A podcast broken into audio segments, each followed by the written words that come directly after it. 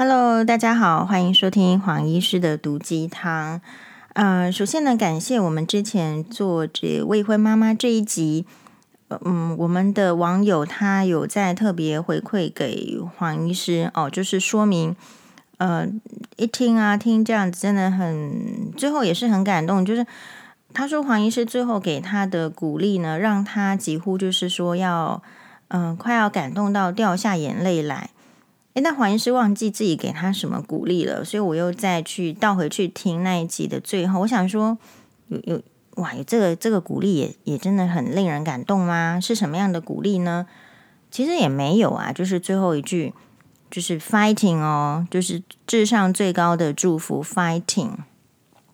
所以大家就知道什么事情不是黄医师厉害，而是雪中送炭。这个事情就是会让人家很感动。那雪中送炭呢，就是你一般的人，你说有没有能力呢？我我认为大家都很有能力，因为每一个屋子里面，冬天里面几乎呢，就以现代这个时代有炭的人是多的，好，没炭的人是少的。所以雪中送炭这件事情，它对于别人的人生中的影响。其实远远超过你所能想象，好，所以呃，事实上，你看黄医师都忘记我到底说了什么，然后他觉得说，哎，很有帮助。可是再回去看，呃，我觉得我也没有说什么，我就是以我们这样子的年代年纪的人，哦，给予一个祝福，然后说 fighting。事实上，哎，人家就。在那个心境，在那个处境，就会很有感哦。所以，我们不要吝啬对别人，哎，说出这个加油鼓励的话。实质的，事实上，黄医师也做不到，对不对？要有一个距离，或者是我们不认识对方，但是呢，在口语上的鼓励，就是人家看到了，还是会对别人的人生有相当的影响。所以，我们大家呢，都应该要在就是有能力的范围。做出更好的贡献，这个有能力的范围做出更好的贡献，是我们不要小看自己。其实我们都是很有能力的人啊、一句话，我们嘴巴，我们嘴，我们嘴巴还没歪掉嘛？好、哦，还没有呃，就是说不能讲话。你知道很多病人是不能讲话的，所以在能够走路的时候，好、能够有手的时候给人家帮助，嗯、然后在有嘴巴的时候给人家一些鼓励。我觉得人生会因此就是，呃，不不自知的，其实丰富了别人的人生，然后自己的人生也还就是不错啊。这样好，这个概念。那呃，我今天要分享的是欢迎师收看新闻哇哇哇某一集的心得是这样子，就是说我想要示范的是，我看这个节目跟大家看这个节目的收获有没有一样？因为每个人呢、哦，去看事情的这个角度是不一样的。那所以为什么黄医师会去看这个哇哇哇留底下的留言？是因为第一个我自己有去上这个节目，比如说我可能就不去看，呃，比如说假设啦哈，就是说其他的节目下面的留言，其实我就比较不看，因为我没有去嘛。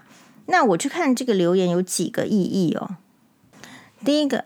嗯，节目的观众群是怎么样？其实一个节目，当然我不是制作单位，我想他们知道他们自己的主要的观众群，或者是说他们呃定调的诶收视群是在哪里。其实每一个节目啊做的时候都有这样的设定，就像你一个餐厅开，你不会希望全部所有的人都来吃，不见得是这样子的希望哦，目标不一样哦。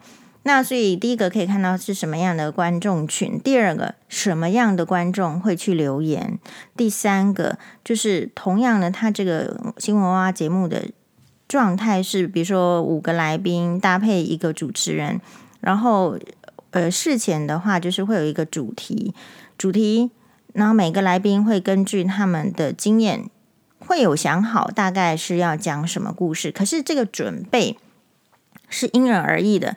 也就是说，我们没有办法预期，诶，上这个节目我可以有几分钟时间讲，这是跟其他的政论是不一样的。比如说，其他的政论节目很有可能，嗯、因为黄医师也不是一个政论节目的常客啦，就是根据我经嗯，比如说三次、四次这样的经验，或者是五次这样的经验，就明显的不足这样的经验，我的感觉是，其实政论节目它是节目的步骤很紧紧凑的。好，比如说他可能一个小时，那他有五个来宾，其实一个来宾他大致会分配十分钟左右，好，让你去发挥你对这个主题的主要的概念，或是你想要。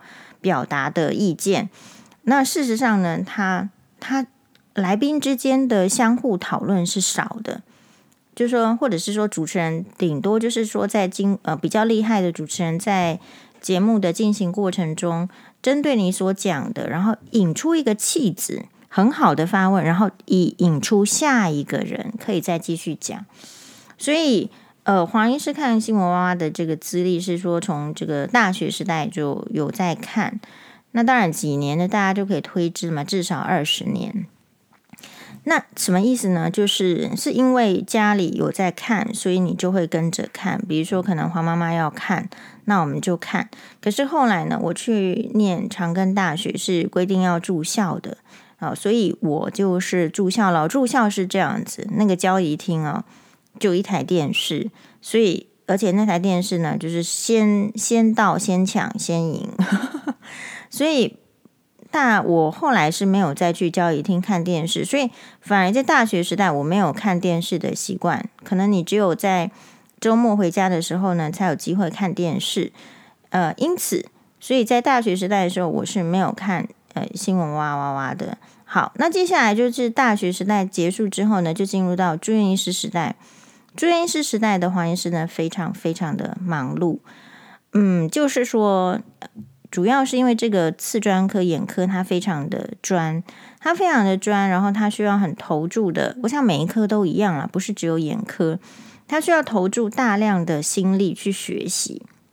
而且我们这个科别，它其实也不单纯是内科或者是外科系，事实上它是 combine，它是既有内科又有外科，就是既就是有。单纯的啊、眼睛的这个知识结构啦，治疗的部分不需要开刀的，但是也有一定要开刀才能处理的问题。那这两个部分都是我们要学习的。那所以呢，其实呃，非常非常非常的忙，主要是因为呃，我觉得我们处在一个很优秀的环境，很优秀的环境是这样子。为什么我们人哦，有时候？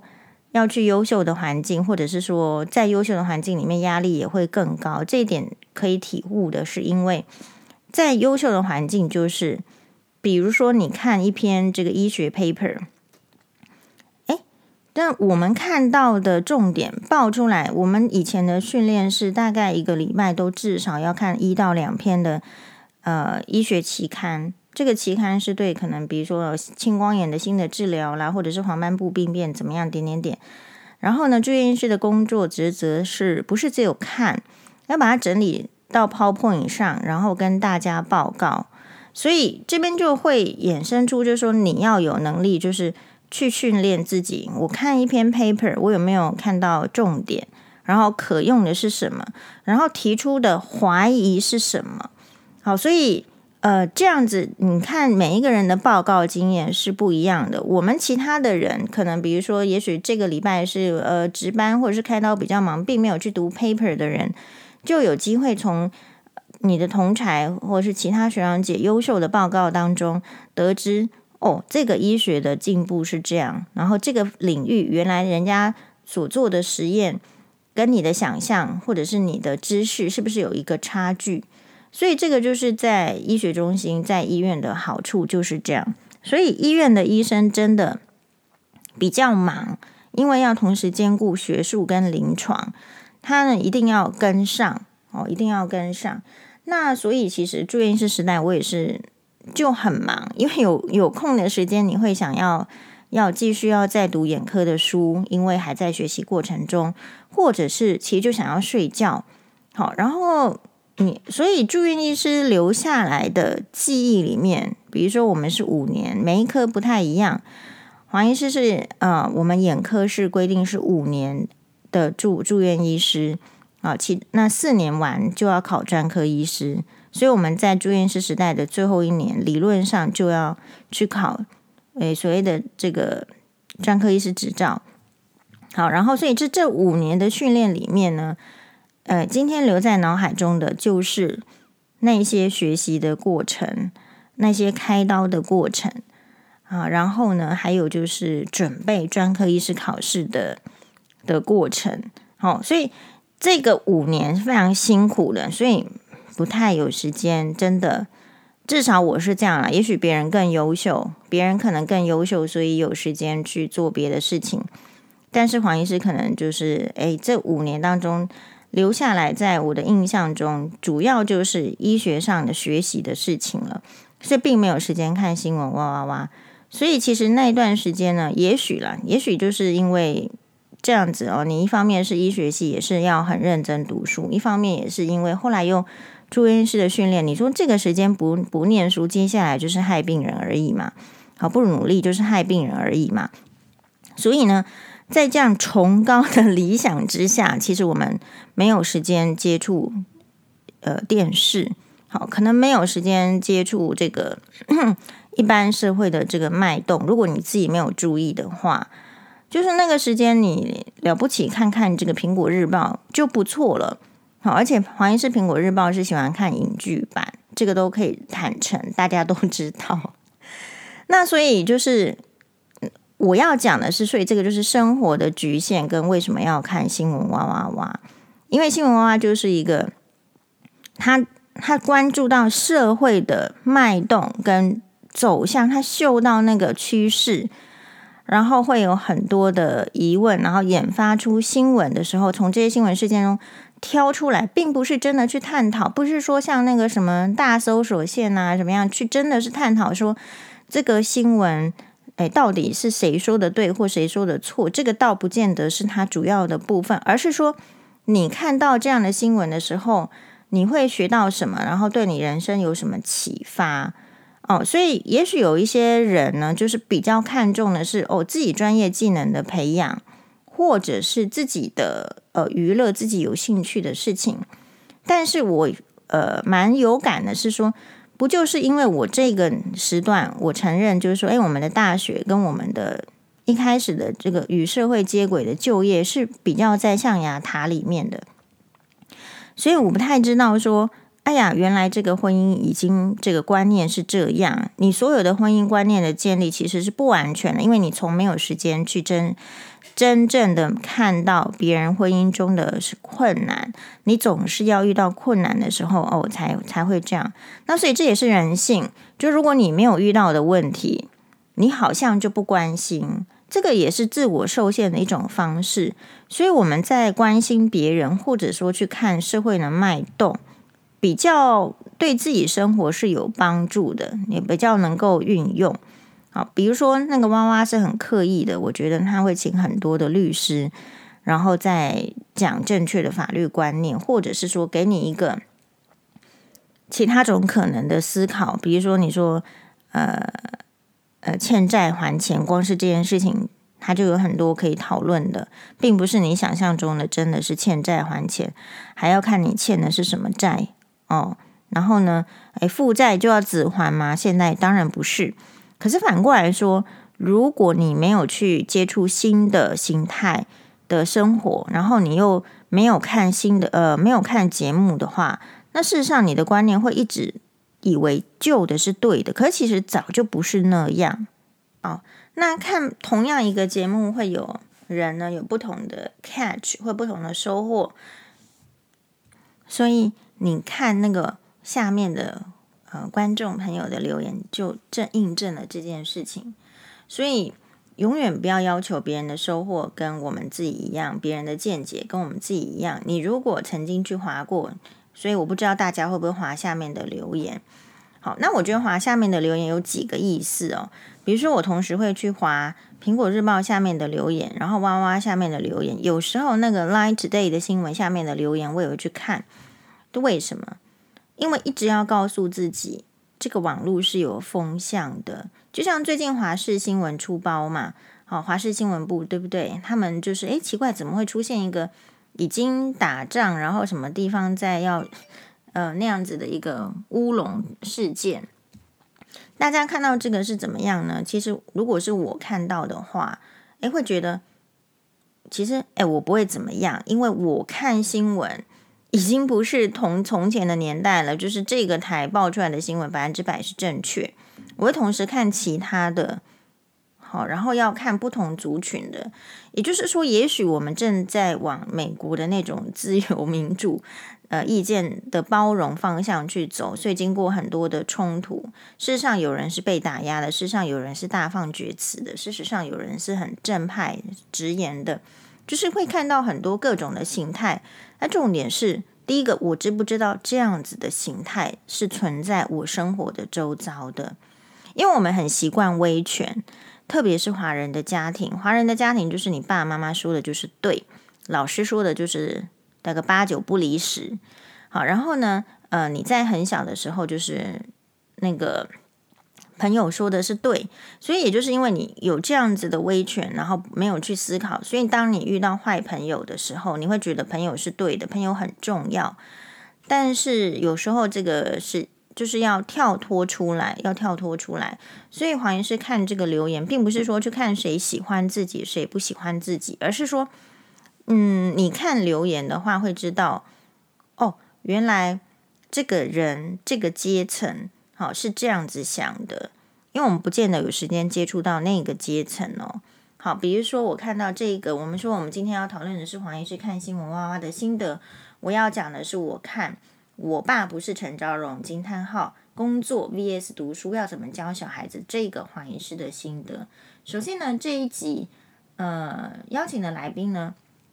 是有这个呃，志伟哥狄志伟，哎，然后财经专家詹慧珠，大传系教授呃教授王祥玉，网络节目主持人郭燕玲，还有亲子专家罗怡君。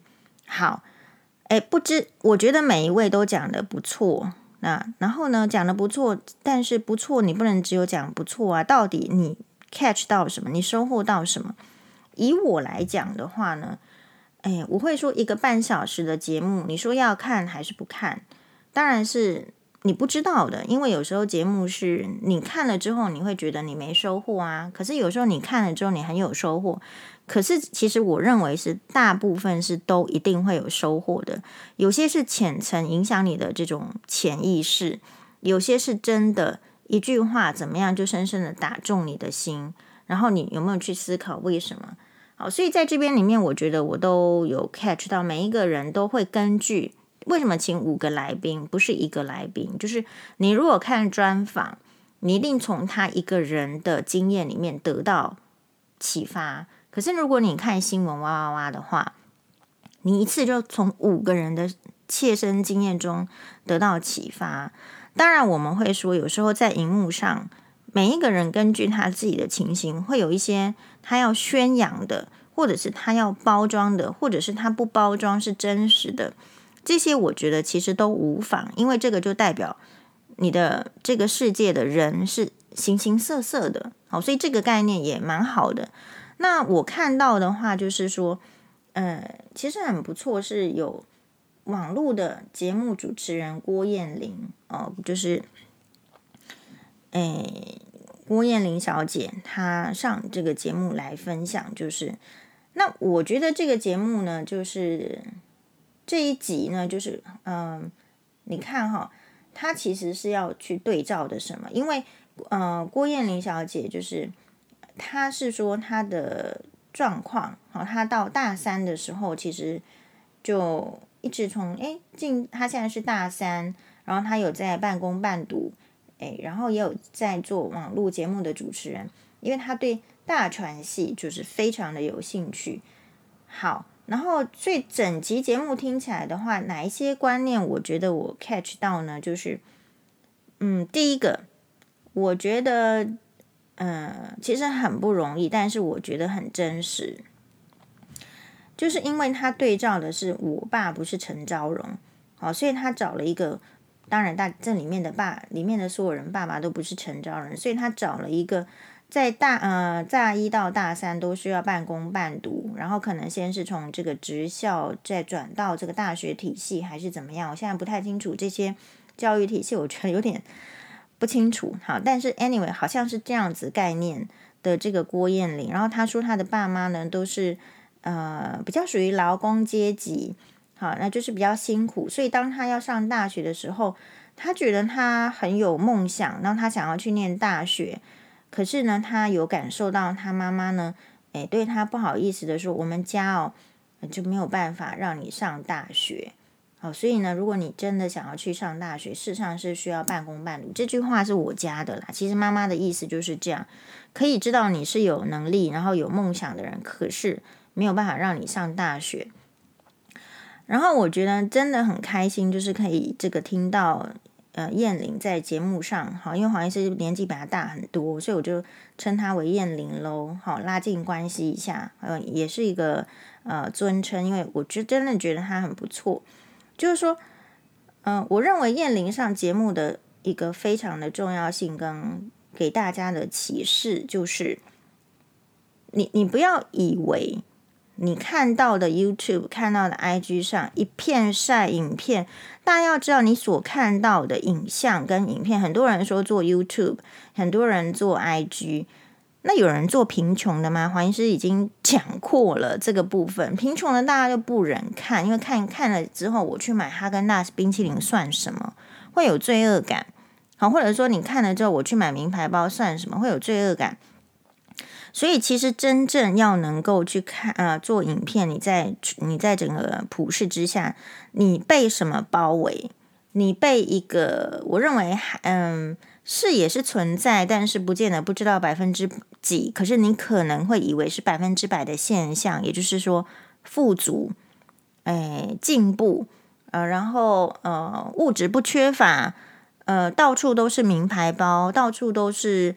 呃，美食，你会被这些 YouTube 跟 IG 所塑造出来，而且是非常刻意塑造出来的影像，认为说这个世界理所当然是这样的，可其实不是哦。所以我很喜欢这个燕玲，她可以在节目上，呃，坦然的去表现出这样子的，就是家庭的状况，因为有时候在比较年轻的族群，他的家庭状况是这样子说，他会觉得。他没有办法，呃，跟人家说出来。那燕玲为什么可以说？因为其实他对他自己的梦想还有他的能力，你可以感受得到非常有信心。一个人如果对自己的能力，呃，有信心，然后有明确的梦想的时候，其实是不太在意别人看他的眼光，比较能够正面的去看待自己的真实的，就是说处境啦，或者是背景。但反过来说，如果这个人他不具备什么能力，还有就是说他根本不敢怀抱梦想的话，他呢，诶，其实就会对自己的现实是不满意的，然后会去责怪别人为什么没有给他这个状况。所以燕玲她很好的就是说，她其实坦诚了，她在小时候不知道什么时候，可能是也许是高中啦，或者是国中，就是在那个青春反叛期的时候，他说他曾经恨过，恨哦。哦，恨 hate，恨过他的家庭，他的爸妈，为什么别人有的他没有？哦，所以这个就是，哎，很活生生、血淋淋的要提醒的，就是说，其实做爸妈的都都是会被子女恨的，迟早的问题。你有钱了，你也被恨；你没钱，你也被恨，那是为什么？我觉得就是子女有一段时间，他一定要历经青春期。他再去思考他他想要的，可是青春期有个特色，就是他的梦想很很大啊，可是能力很少哦。他的唯一的能力就是他熬夜不会累，大概就是这样。然后他脑子可以同时的思考很多，所以这个时期如果没有正确的引导，或者是说他真的受限，他事实上就是会恨呐、啊。所以再回到黄医师之前有一集提到了，就是说那个。呃，黄医师妈妈什么三十二岁守寡养大一个医生女儿跟那个律师女儿这一篇，下面有网友留言来酸呐、工人的女工人的这个，难道爸妈是工人就不可以吗？哎，不是不可以哦，可是要看你怎么教这个小孩。你这个小孩在没有资源的情况之下，能够有多努力的发挥，然后遇到多少挫折，你能不能像燕玲的妈妈一样，至少要能理解。不好意思的，这是燕玲自己说的。哎，她她说她感受到她要去上大学，没有办法上日间部，只能上夜间部，比较累。她没有说夜间部啦，也许现在没有人在说夜间部，就是她必须要白天去上班，然后打工。一开始是做餐饮的那种端盘子的小妹，为什么别人可以去白天就是最不累的时候好好读书，可是她去端盘子，然后到了晚上的时候是很累。对不对？所以他妈妈是他说他有感受，为什么不恨？为什么本来是恨的？别人可以，我不可以。可是后来不恨，因为他有感受到妈妈的不好意思。还有妈妈说，嗯，因为他是住桃园，然后到台北读书。如果真的在台北受到委屈，没有关系，回来家里的大门永远为你打开。他还是有感受到妈妈是爸爸，虽然是能力是受限的，可是呢，诶，他。人家是有心意的，好，所以在这样的心意之下，他自己非常非常去努力。他并不是说因为家庭环境的呃不理想，然后就整天就坐在那边怨天尤人。哎我，别别人的环境为什么比我比我好，我就是不行。好，所以呢，就他说他的朋友有人去当酒家女，一个月六万七万，然后有人呢要这个分他 K 他命之类的，就是那个时候的一些。呃，青少年很一开始有一段时期，青少年毒品，所以这是为什么？就是你人在困境的时候，你会想要脱离困境，然后这脱离困境有很多种方式，有时候是快的，有时候是慢的，有时候是很快的看到甜头，有时候是你不知道甜头在哪里，然后你不知道做什么是对的，所以其实人会走哪一条路，也我觉得这边还差一点点，就是说，那他为什么可以坚持？要走读书的路，好，所以也许听起来就是他对这个大传系是很很有兴趣的。他觉得他的口条很好，呃，然后如果有这些知识背景，或者是说再有硕士的学历，可能可以让他在这方面走得更顺。这个就是他要有这样子的信念。那我们不知道的就是他这样的信念的来源是来自哪里？也许是网络上某一个，因为他对新闻很有兴趣啊。也许是某些新闻从业专家讲的话啦，啊，也许是某个新闻事件。所以，我想他的重点就是，他不是只有看到，但是他也有承认哦，就是说，因为因为比较年纪比较小，然后比较受限，一开始的环境接受到的就是学校、朋友，然后还有家庭。他没有办法接接受到来自社会的看法，所以也许就是我们的家长很习惯保护小孩子，不让他们知道太多，觉得他们不会思考，或者说自己不会引导，不让他们看这个社会新闻，就没有其他种选择。但所以我觉得那没关系啊，那你就看哇哇哇嘛，你不能看每一集，你就你就挑嘛，你就挑你有空的、没有压力的时间，你多看，你就会突然想看到，就是说。哎，原来世界是不一样的，原来选择是可以不一样的。好，所以我觉得，为什么燕玲今天可以这样子，然后也许跟他处在同样的环境的人不能够这样子，我觉得跟父母的态度很有关系。就像我还我很喜欢提出来的刚刚讲过的那个网络的例子，有些爸妈。其实能力很差，能力不够，也或者是能力够，或者状况也不错，可是其实并不想要投资在小孩子的身上。你不要以为小孩子大了之后不会怨恨你。你在那边讲说，比如说有些爸妈哦，会会去很，你在网络上看到，就是说，哎，我给他哦，就是我们家哦，其实挺有钱的。你看他就是穿戴名牌包，然后都做指甲，然后做那个什么脸上什么的。不好意思哦，只要能够做指甲、做睫毛的，在黄医师眼里都是有钱人，因为那些都是额外的花费。一个人可以做额外的花费，就已经是有钱人了。好啦，可是你会看到这样子，把自己还有烫头发、染头发、剪头发，这个在黄医师眼里都是有钱人，因为这些都是要经常性维持。如果没有经常性维持，就看起来不是那个样子。那个花费其实我对我来讲，我认为是比较高的。好，你会看到这样子的爸妈哦，曾经啦，在过去我们有讨论过。好，我私下跟高雄大举为重女士，也就是我的闺蜜讨论过，就说你看这样子的妈妈，可是在网络上揭露的是什么样子的概念？她说：“哦，我告诉你们哦，不要对小孩子太好。嗯，我都让他去打工，然后呢，在家里开冷气给他收钱，这样子他才会知道辛辛苦。其实我我我蛮这个质质疑，我想说你你家的小孩的感受力或者是程度是不是这么差？真的是需要把他放到。”矿工矿工去，或者是把他送到哪里去，他才能够感受辛苦，是不是？他就表示说，他们的家庭的环境是很好的嘛。好，但是问题来喽，嗯、就像是有一个之前很久很久的新闻，网友请我讨论，不过我那时候也许没空。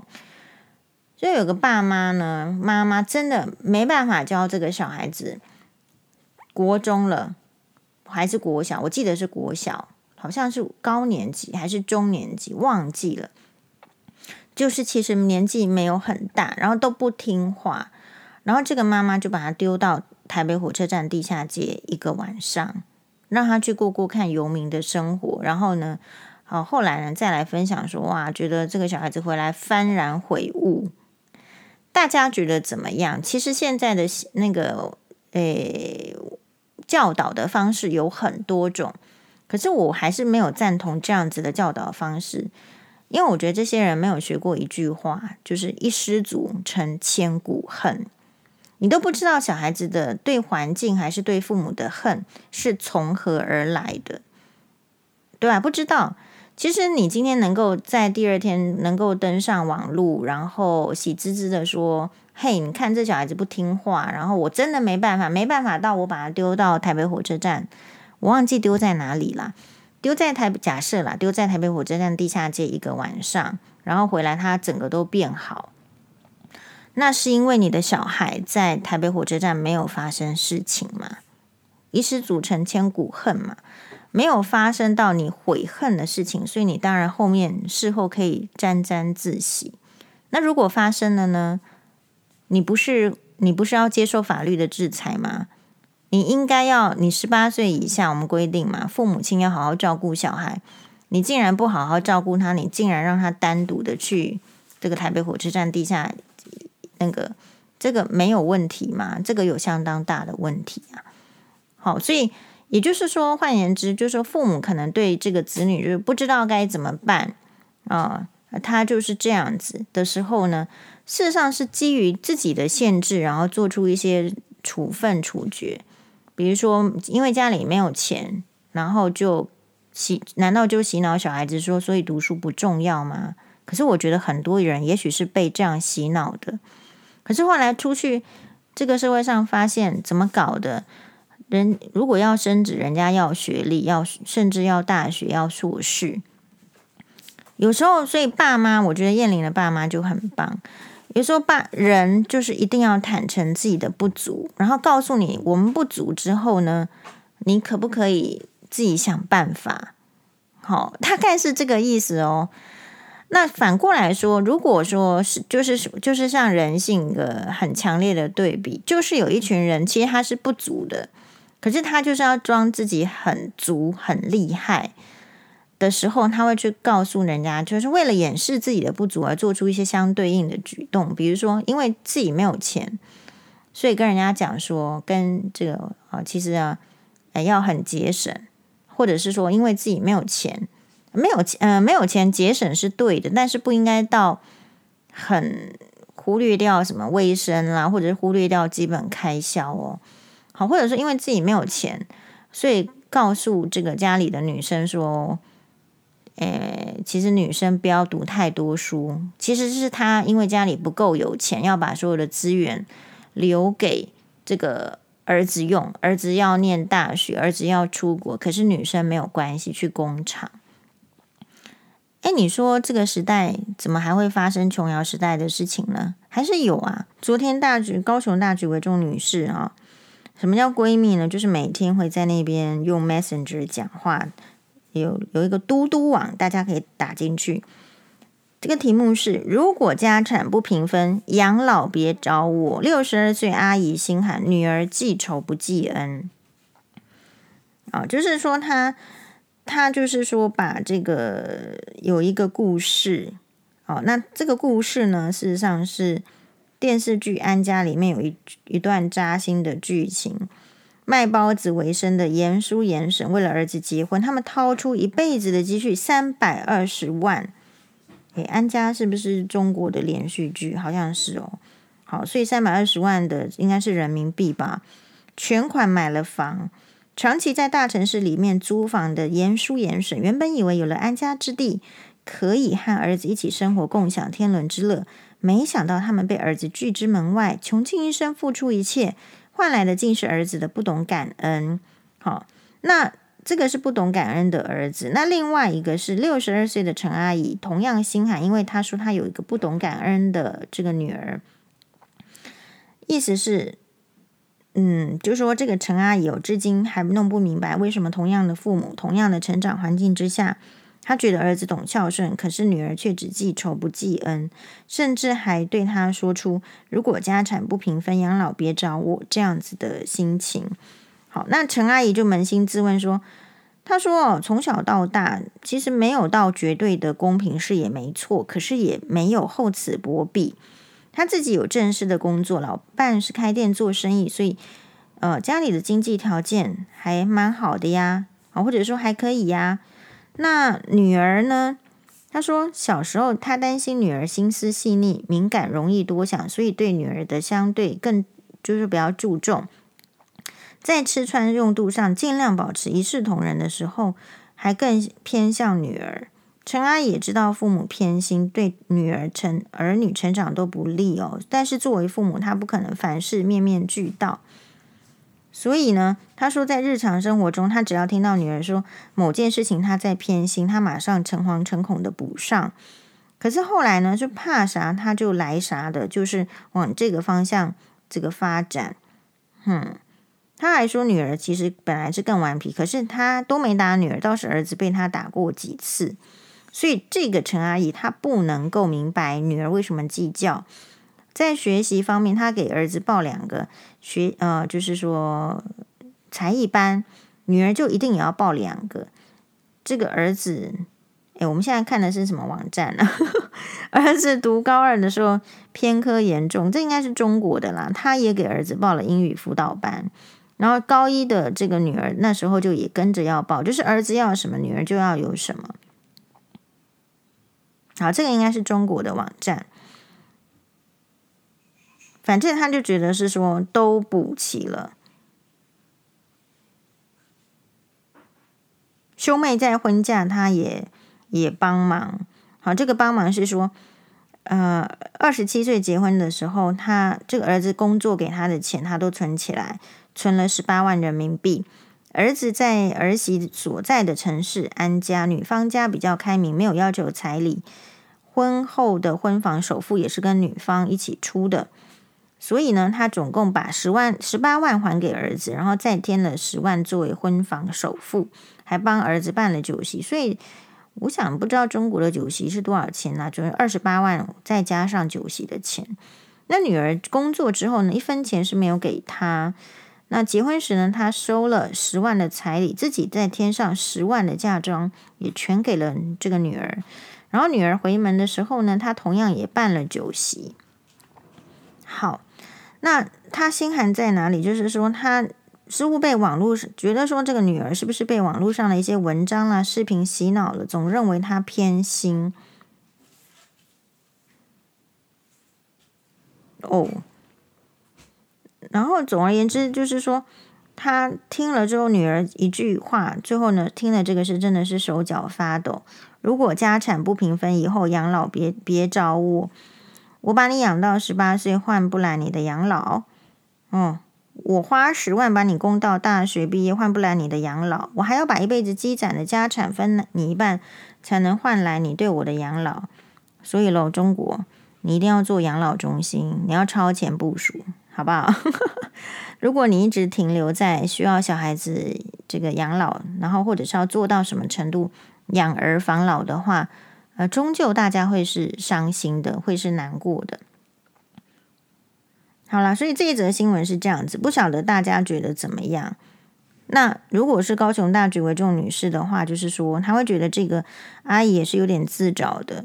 好，那这个女儿说的哪里有错？如果不平分，那你是不是应该找分多的一样？所以是阿姨玻璃心，这个就是高雄大举为重女士的看法。所以并不是说网络要散播什么什么的概念，很有可能是女生已经长期的受到压榨了，所以网络啦，或者是一些比较知名的人士，或者是法律人士都可以啊。他开始在教女生要自保，好，不要再很相怨的，就是说。诶，没有拿到什么那个获利，然后又要积极的付出，然后付出，然后自己又人生又很很不开心。确实啊，网络上确实有这样子的概念，所以嗯，就是说你做父母的会遇到很多种情况，比如说像以黄医师看这个陈阿姨，也是做的不错，就是相对比她算是有资源的人了嘛，还能够给这个嗯。这个家这个很多，对不对？好，所以黄医师看昨天新闻哇，有一集，我觉得郑大哥的提问很好。那这样子的家庭背景，对于你的婚姻选择或是择偶，会不会有影响？可是好像时间就不够了。好，所以大家要理解的是说，有时候这些影响，你只是不好在节目面前讲而已，但是其实都有影响。那因此我们要知道什么？我们要知道的是，这个社会上不是你所想象的富足，或者是单一阶层，或者是说只有单一阶层讲的话才是话，那其他的阶层讲的话都不是话。事实上，每一个人都存在他的困境，然后在他的困境的起起点上想要去更好。所以看完昨天的新闻娃娃的心得，再对照，就是说，好像要成立台湾要成立一个什么，我看看。说是立法院三读通过《国家太空中心设置条例》，总统蔡英文在脸书表示，太空台湾国家队成立，政府与民间共同合作，布局太空产业链。老实说，黄医师没有赞成啊。好，就说我们真的那么快要去太空吗？哦，我不知道，可能是因为我没有要去，好，所以我会觉得没有必要。大家觉得怎么样？就我我会觉得，就是说这个这么多的预算，或者说怎么样，是不是可以先用在人民的身上？好，你说你当然会觉得说啊，这些劳工阶层啊，或是比较辛苦的家庭，或者是真的，你你说叫他去半工半读，你说也可以获得什么人生什么呃一些。金钱学不到的经验，我觉得这句话当然也是对的，但问题来了，那为什么这个欧美不不是欧美哦？有一些所谓的社会福利比较好的国家，他们小孩子念书是免钱的，比如说沙乌地阿拉伯，因为真的超有钱，所以他们的教育完全是免费的。大家有想过这个问题吗？如果说穷可以创造出一些诶不同的经验的时候，人家为什么读书要免费？就是因为穷没有关系，可是呢，诶，希望你有一些工具，或者是说希望你有不同的思考方式来经营，或者是说来，嗯，让你的人生有不同的可能。就是人不是怕穷哦，人是怕没有可能哦，没有未来哦。所以我会觉得，就是说，如果当国家把，当然你说太空中心什么太空中心设置，就是。看到国家的未来嘛，别人都要去，别的国家都要去太空了，所以我们台湾也不能不去太空。你可以把它想成是国家的未来。那那我我想请问一下，那人民的未来在哪里？人民是不是只有有钱的人才有有未来？那没有钱的人没有未来？啊，如果是这样子的话，其实国家会动荡啦。好，因为你从历史上，黄医师说过，我对历史是比较有兴趣。你从历史上就可以看得出来，比如说，当这个权贵非常的，就是剥削到这个非权贵一个程程度的时候，或者是说贫富差距太大的时候，就会是动荡。然后就会是这个共产党呵 呵可以洗脑的时候嘛。所以有时候你不能怪人家来洗脑你，好，一直给你这个文宣恐吓，就像是说那个那个华视新闻的那个，就说你看到那个，你会想说，第一个，其实我会觉得没关系啊，我会看别台，好，会平衡新闻。但是第二个，你要想，哎，是不是人家很容易害进来，给你发布错误的资讯？那第三个，那如果打仗的时候这样怎么办？好，所以。真的，你说要去发展太空是什么什么意思？我不知道。嘿，我可能比较狭隘。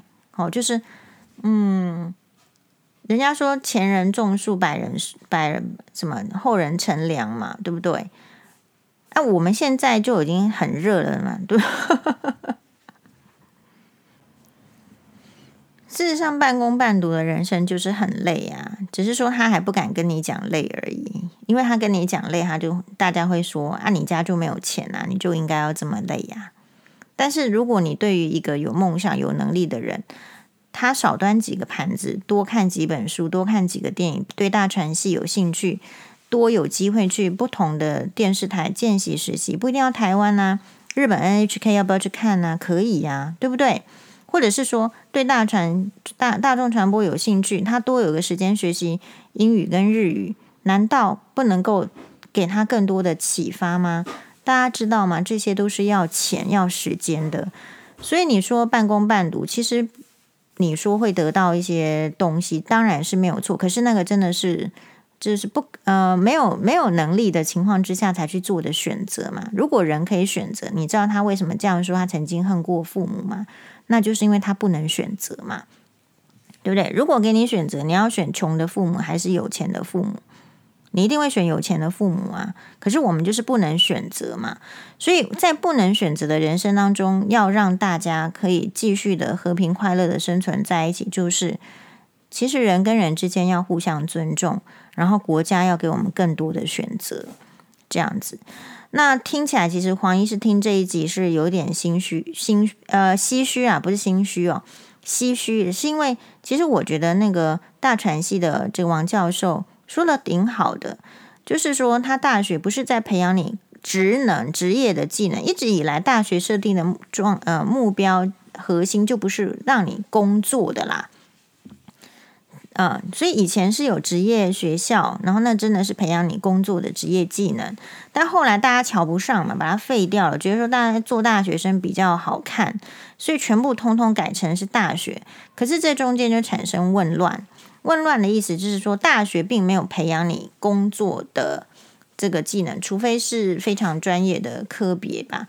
所以变成说，你看他这个燕玲说，他的同学都在干什么？现在的大学生跟以前大学生不一样，现在是前沿角目，大家都在做股票，大家都在想办法赚钱。那所以呢，其实时代是很不一样的。不要忘记，一人一天就是二十四小时。好，如果你从这个很年轻的时候就要花很多时间去想怎么赚钱，其实相对，除非是那种天赋异禀，或者是说很明很会分配时间的人，其实你也当然就剥夺了你学习的时间，或者是你感受其他事情的时间嘛。就像为什么很多人你会觉得有时候有些有钱人不是全部哦，就觉得他财大气粗，脑子里没装什么东西，然后整个人没有文化，也有这样子的有钱人，就是因为。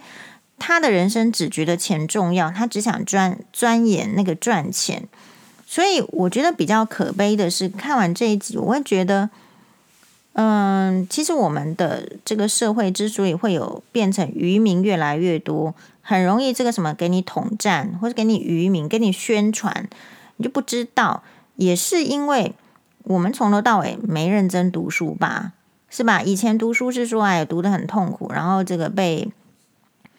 就是被被东背西的，那等到你其实是思考比较成熟了，各方面的知识基础都打进来了，数学也学了，国文也学了，英文也学的时候，在大学要学习的东西，呃，更我觉得它有一些意义在的时候，sorry，就我们就跟你说哈，这个念书没有用，还是钱最有用，你得想办法赚到人生的第一桶金，所以大学生也开始都去。呃拼人生的第一桶金，因为真的人生第一桶金对第一栋房子、第一第一部车子，或者是第一个小孩是比较有帮助的时候，其实大家看不上读书了。嘿，好，所以我觉得还是不要偏颇吧。不要偏颇的意思就是，其实是很很挑战的。哎，挑战到就是说，其实有人就觉得说，你看，也呃，是不是节目里面讲，就是说台大有非常多人是休学的，这是什么意思？是说这些人他是家里穷呢，必须休学呢，还是说他们已经瞧不上，即便是台大这样子的学历？所能够给他在未来带来的可能，这个是一个警讯。如果台大都不能给这些所谓能考得进去的台大，就是说有比较聪明啦，还是说比较努力的人一些可能性的话，那其他大学还能够吗？其他大学怎么办？台湾怎么办？我看到的是这样哦。所以其实黄医师比较。呃，赞扬或者说想要宣传的是说，我觉得看人哦，要同时看他有的跟他没有的，嗯，然后你要理解他为什么没有这个概念。所以套用在这个我们在看节目，我我看人都是这样，哈，就是我不要只看到他，你说光鲜亮丽啦，或者是很有的部分，比如说很有知识。或者是很漂亮，或者是很有钱，或者是呃很多，因为人这个是天性。你看到一个人，就像说孔雀为什么要开屏啊？那就是他在求偶。所以一个人最亮丽的时候，或者说讲最有的时候，他他一定有他的目的性。可是我们不要管别人的目的性是什么，我们看人，我自己啦，或我训练欧巴辛巴也是一样。就是看，也许是因为我曾经在婚姻中跌倒，也不一定啊。好，所以我现在看人是这样子，我比较会提醒自己，就是我们同时看人家有也的部分，然后可是没有的部分，你不能轻忽，你不能忽略，你同时也要看，因为这样子可以综合掉你那个可能比较呃偏偏掉的这个的看法。比如说，你看这个人很有钱。可是你要同时看到他，他对服务员怎么样，他对别人怎么样？因为这些都是小细节。你如果看到他虽然有钱，他现在虽然对你很好，可是他对服务员就是颐指气使的。你要知道，有一天其实他也是会对你颐指气使的。然后我们看到，就是说一个媒体上任何人，我认为很多人都是被包装出来的。他为什么要被包装？因为他要赚钱。就说你从这个人从小到大就是一直被灌输被赚要赚钱的概念。哦，所以其实如果在为要赚钱的前提之下，很多是会被牺牲掉的。嗯，因此我还是觉得，如果父母亲你是有能力的话，你不是要给予很多，你什么全部的财产什么样子的，但是在你。可以拿出来的范围，其实你要好好的给这个小孩子机会。我觉得，嗯、这集很棒，但是比较可惜的就是没有一个对照组。